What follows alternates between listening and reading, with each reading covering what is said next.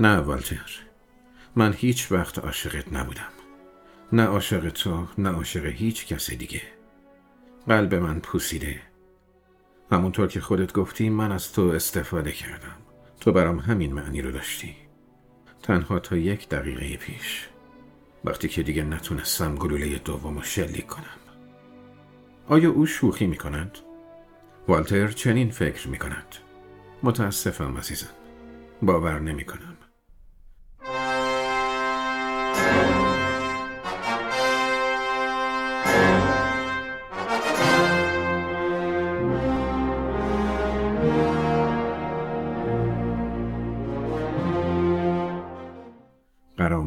مضاعف. فیلمی از بیلی وایدر. با شرکت فرد مکماری ادوارد جی رابینسون و باربارا استاندویچ. موسیقی میکلوش راژا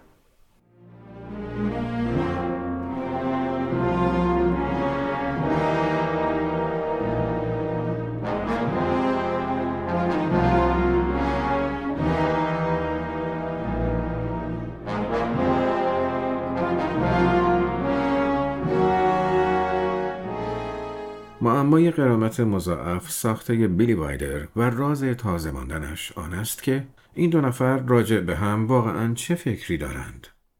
آنها با گفتگوی خشک و رابطه سرد در طرح یک قتل شوم آهسته پیش می روند.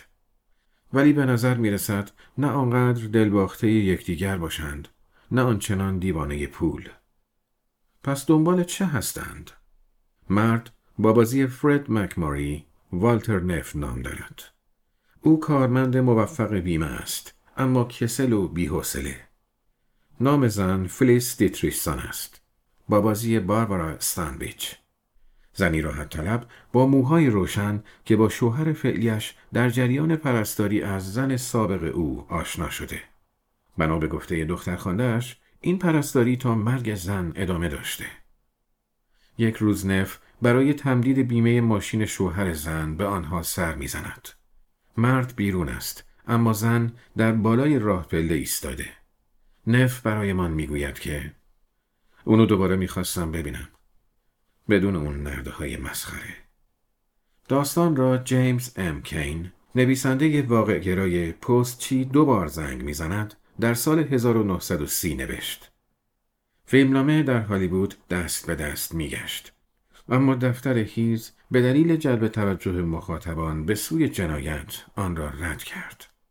تا سال 1944 که وایلدر به فکر ساختن فیلم افتاد. کین دیگر در دسترس نبود. برای همین ریمون چندلر را استخدام کرد تا فیلم نامه را بنویسد. چندلر که وایلدر عاشق خواب بزرگی او بود، الکلی از آب درآمد. پیپ خوش عطری می‌کشید و هیچ چیز درباره ساختار فیلم نامه نمی‌دانست. اما می‌دانست چطور یک دیالوگ غافلگیر کننده بنویسد. آنها پایان پیچیده کین را حذف کردند و به رابطه میان نف و کیز با بازی ادوارد جی رابینسون مدیر رسیدگی به شکایات در شرکت بیمه بیشتر پرداختند.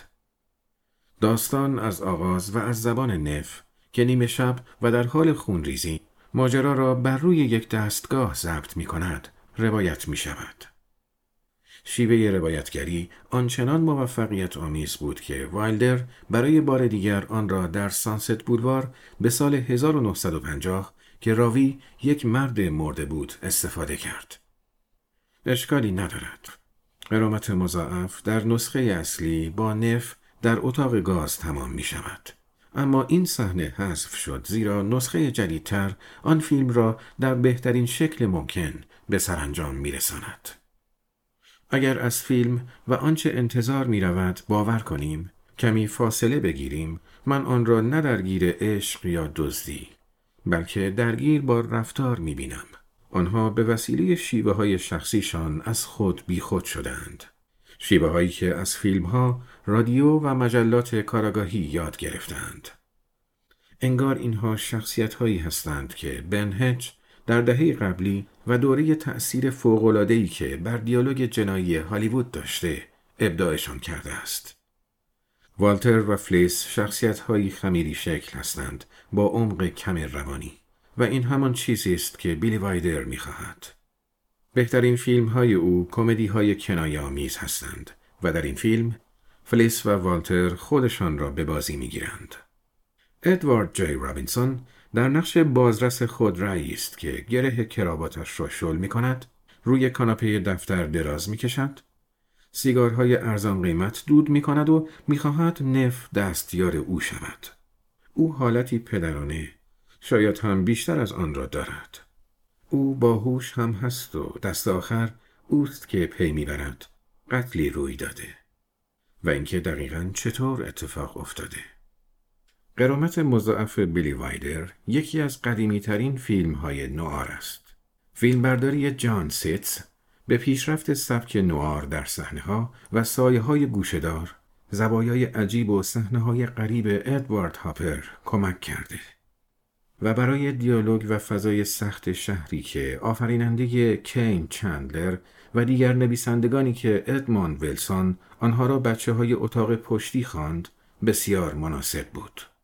این فیلم یکی از معروفترین درون مایه های فیلم های نوار را داراست. قهرمان یک جنایتکار نیست بلکه مرد ضعیف و نفسی است که وسوسه و تسلیم می شود. در این داستان دوگانه زن و مرد یکدیگر را وسوسه می کنند. هیچ یک به تنهایی عملی انجام ندادند. نه چندان خود جنایت بلکه هیجان ناشی از ارتکاب آن به همراه دیگری هر دو را مجذوب کرده است. عشق و پول تظاهر هستند. وایلدر که سال 1906 در اتریش متولد شده و از سال 1933 در آمریکاست و هنوز یکی از شخصیت‌های برجسته هالیوود به شمار می آمد، برای چنین داستانهایی راه و روش خود را دارد. او دنبال خط سیر بدیهی نمی رود. او به همان چیزهایی که مورد علاقه شخصیت هاست علاقه ای ندارد. بلکه می‌خواهد بداند بعد از انجام کاری که به زعمشان بسیار مهم بوده است برای آنها چه اتفاقی میافتد. او نه در جستجوی حقیقت بلکه به دنبال عواقب است. تعداد کمی کارگردان فیلم های بیشماری ساختند که این چنین شق و رق، تعنامیز و به طرق و لحنهای مختلف خندهدار باشند.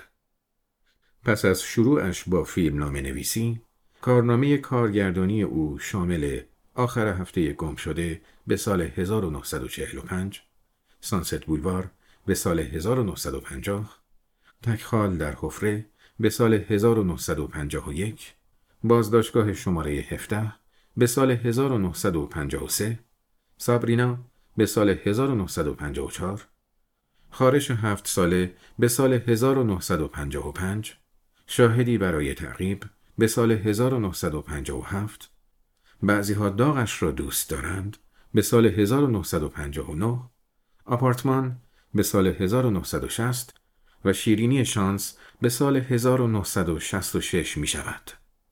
من فهرست نویسی را دوست ندارم اما جلوی تایپ کردنم را هم نمی توانم بگیرم. غرامت مضاعف در کارنامه کارگردانی وایلدر سومین فیلم اوست و او از همان آغاز کار آنقدر جسور بود که یک فیلم جنایی را با این سطور آغاز کرد. من اونو برای پول و یه زن کشتم. نه پول گیرم اومد و نه اون زن. و گفترش را خطاب به ادوارد جی رابینسون با این جمله قهرمانانه تمام می کند که منم تو را دوست دارم. گوینده پادکست هادی مجتبوی